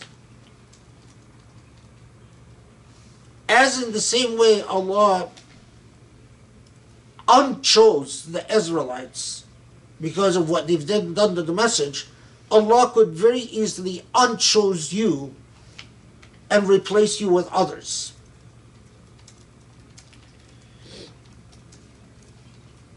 Okay. Now, then the Quran refers to Qawm Tubba. And Qawm Tubba, the people of Tubba, uh, let's see how they translate. 27.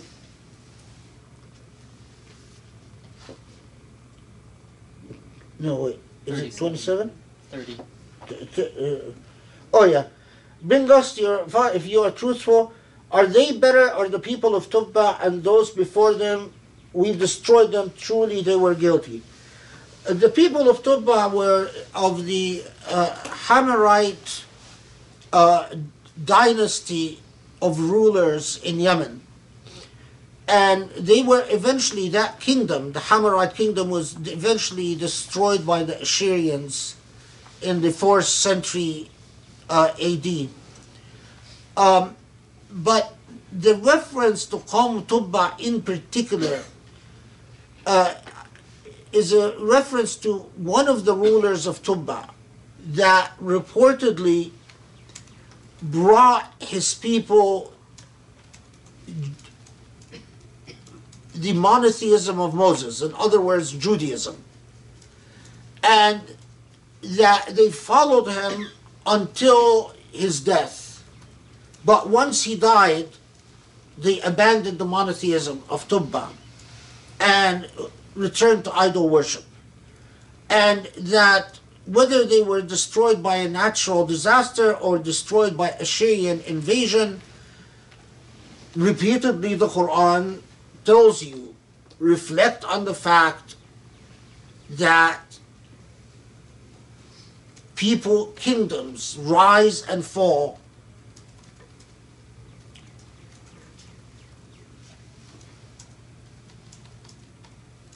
In learning from the ethical lessons of history, to, to if Muslims would have invested in the modern age on a methodology for studying ethics from history, they would have made a very serious contribution to the way people do history in the modern age. Because right now,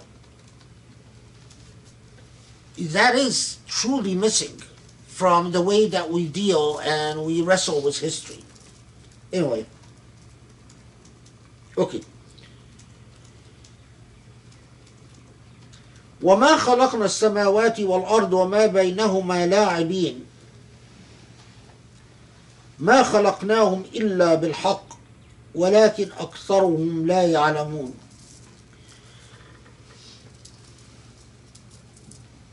We have not created the heavens and the earth and what is between them in vanity. But we created the heavens and earth and what is between them in truth, بالحق. So, what would make creation an act of vanity?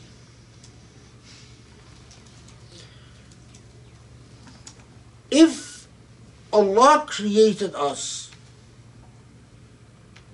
and whatever we did on this earth had no consequence. In other words, there i- no accountability. The Jews of the time insisted that there is no heaven and earth, and the only reward is in the here now, and the only punishment in the, is in the here now. The absence, the idea of a heaven and hell among the Jews at the time of the prophet was largely absent. But this is revealed in Mecca long before Muslims come into full contact with Jews in Medina. But Allah is alerting and underscoring that if there were no consequences to what we do on this earth, then in fact creation would be an act of vanity because it would have no meaning. Whatever you do or not do has no meaning beyond its immediate functionality. But then ask yourself, well, what is the ultimate meaning of functionality? If and this this is a you know so a, a if there is no God and or if there is a God but no consequences, why does it make any real difference if I take care of my family or not take care of my family? If I can, if after all, the world only exists through my subjective perception, and I find an opportunity to improve my affairs at the expense of my family. And let's say I'm not an emotional guy. It, it doesn't hurt me to see my members of my family sad. What's going to stop you?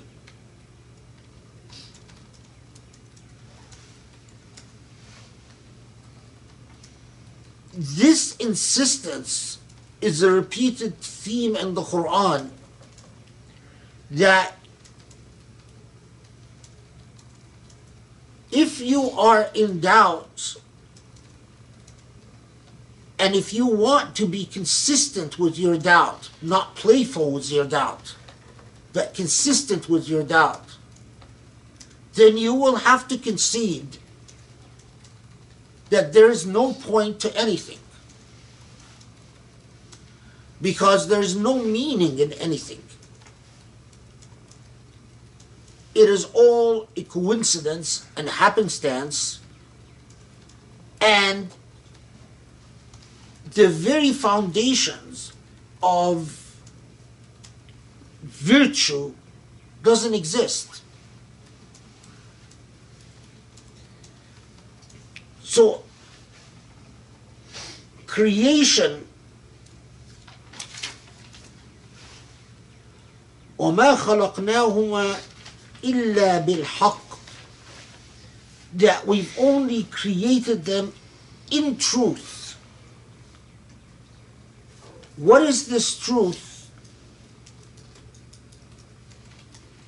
Muslim theologians centuries ago discussing and said, well, the truth is the very principle of justice that gives everything meaning in our existence on earth.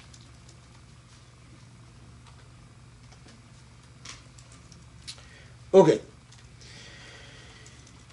إن يوم الفصل ميقاتهم أجمعين يوم لا يغني مولى عن مولى شيئا ولا هم ينصرون إلا من رحم الله إنه هو العزيز الرحيم So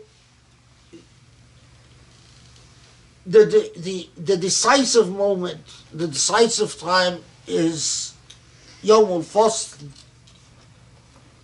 the day where of judgment, where no one can avail another, and we all stand before the mercy of Allah subhanahu wa ta'ala.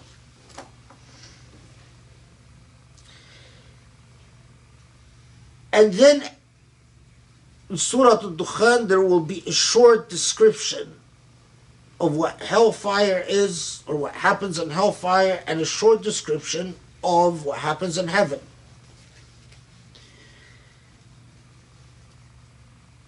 If you look at 49, ذق إنك أنت العزيز الكريم.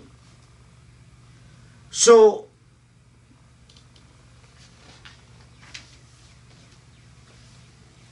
there is this unpleasant description of punishment. But the Quran comments on this. This is on, um, what did I say, 49?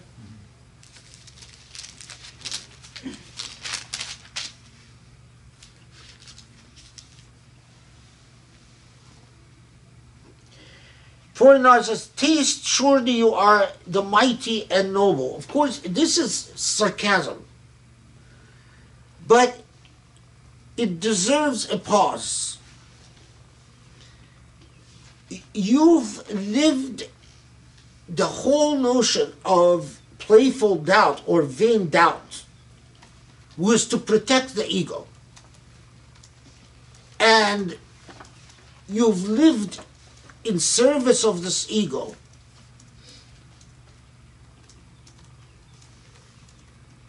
Holding on to an entirely meaningless existence because you did not put the creator of existence in the creator's place and the meaning that derives from the creator of existence in its proper place. You've lived allowing the fog, the smoke, to grow in the way it grows. And as long as you attained fulfillment of the ego and here and there,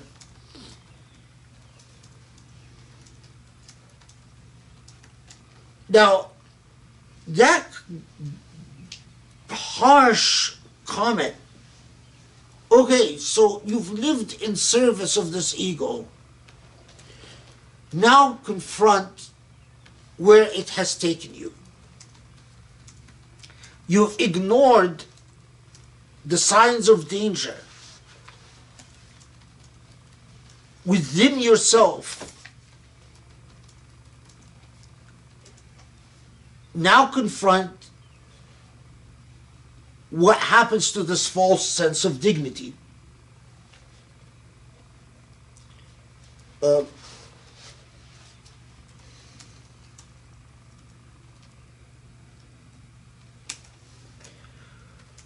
most, of course, there's a literal meaning to these verses, but what's in a lot of the Quranic commentaries, what's um, fascinating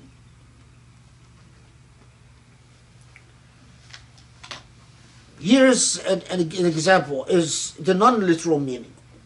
فيقال خذوه فادفعوه إلى سواء الجحيم. وهي نار القطيع والبعد. ثم صبوا فوق رأسه من هموم الدنيا. وشغب الخوض والخواطر. ذق إنك أنت العزيز الكريم. ولو كنت ذليلا خاملا لزل لنلت العزة والكرامة So it says that when Allah says فَادْفَعُوهُ إِلَى سَوَاءِ الجحيم when Allah says send send them to Jahim. Says this is the fire of a qati'a and a bod. This is the fire in the hereafter of realizing that you are far away, separated from your Lord. the pain and agony that comes from that separation. And when Allah speaks about pour over his head min azab al-hamim, in Sufi tafsirs, they'll, they'll always say, or they, they always note that azab al-hamim are all the agonies and torments that come from being away, from your Lord, including all the anxieties and hardship of life in this earth. You've insisted on an arrogant and false nobility for your ego. So suffer the consequences of that ego.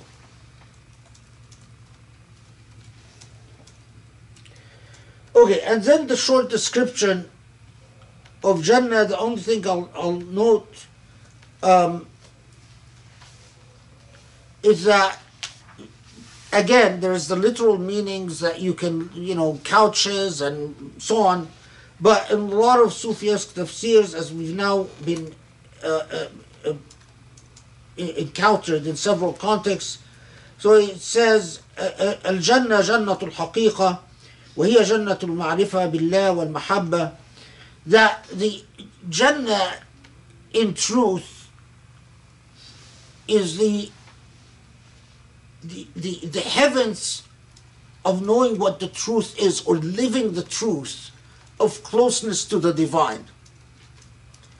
And a lot of the, uh, the, the, the way that they understand the references to material things in the Quran as something that attracts the, the most superficial of believers. But the more you fall in love with Allah, the more the only thing that will quench your longing is nearness to Allah and the knowledge of Allah.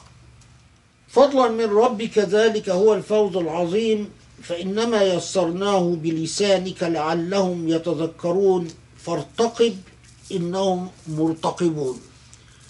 So we all of this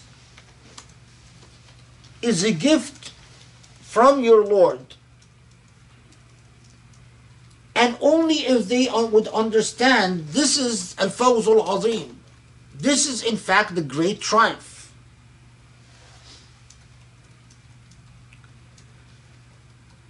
And we facilitated all of this through your tongue, these lessons. May they remember.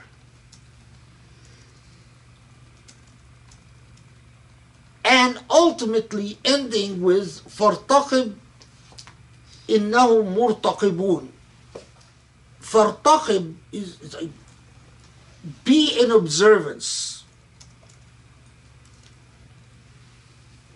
because they themselves are in a state of being observed. So, what is the main message from Surah Al-Dukhan?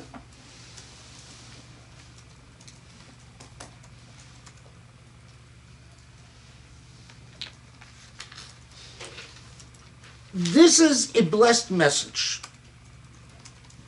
a blessed message sent to humanity, a critical message. What is this critical message?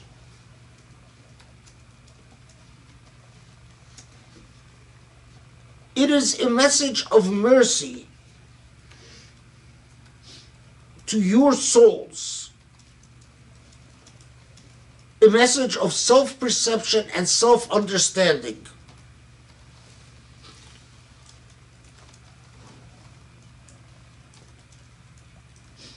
If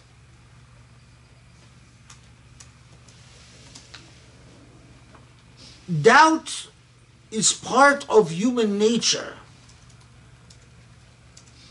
But those who become addicted to doubt,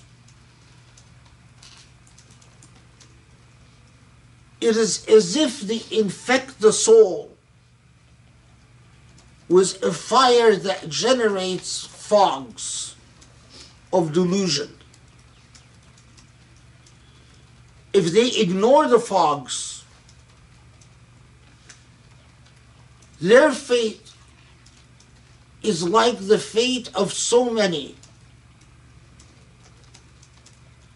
that thought that the ego can be served and that meaning can be attained without the divine. But in fact, there is no meaning to existence without Allah subhanahu wa ta'ala and, with, and without resurrection and accountability.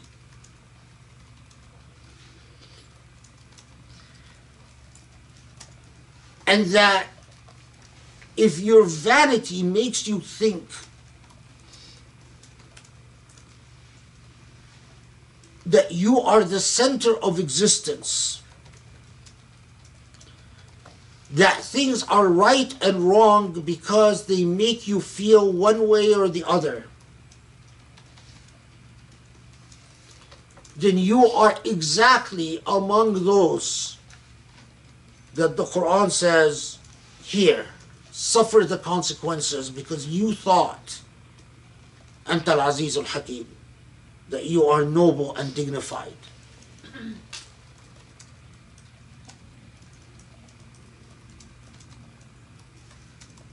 Surah Al-Dukhan after Surah Taha is telling Muslims there is persecution coming and a severe test, and you must persevere. At the same time, those who face persecution and wither it away will be very tempted to see the world from within the perspective of the persecuted. Look what happened to us. And what happens to us defines existence. Because often that's exactly what happens to you if you've been persecuted, especially if you've been tortured. This is how you see the world. And Surah Al-Dukhan as we'll see inshallah when we get to Surah Al-Shara because the message continues, comes and says, no, it's never about just you. Even regardless of what you've gone through. And if you forget that, you've deviated from the path. remarkably subtle but thoroughly moral lesson. Some of the traditions, there's a lot of hadiths that say if you read Surah Al-Dukhan before you go to bed, one hadith says that, you know, 70 angels or will, will, pray for you all night. I mean, the, the part about it's not very, but what is what is reliable is that the Prophet ﷺ very much encouraged his followers to study and reflect upon Surah Al-Dukhan because what it told them about what is within. And that's Surah Al-Dukhan, Alhamdulillah Rabbil Alameen.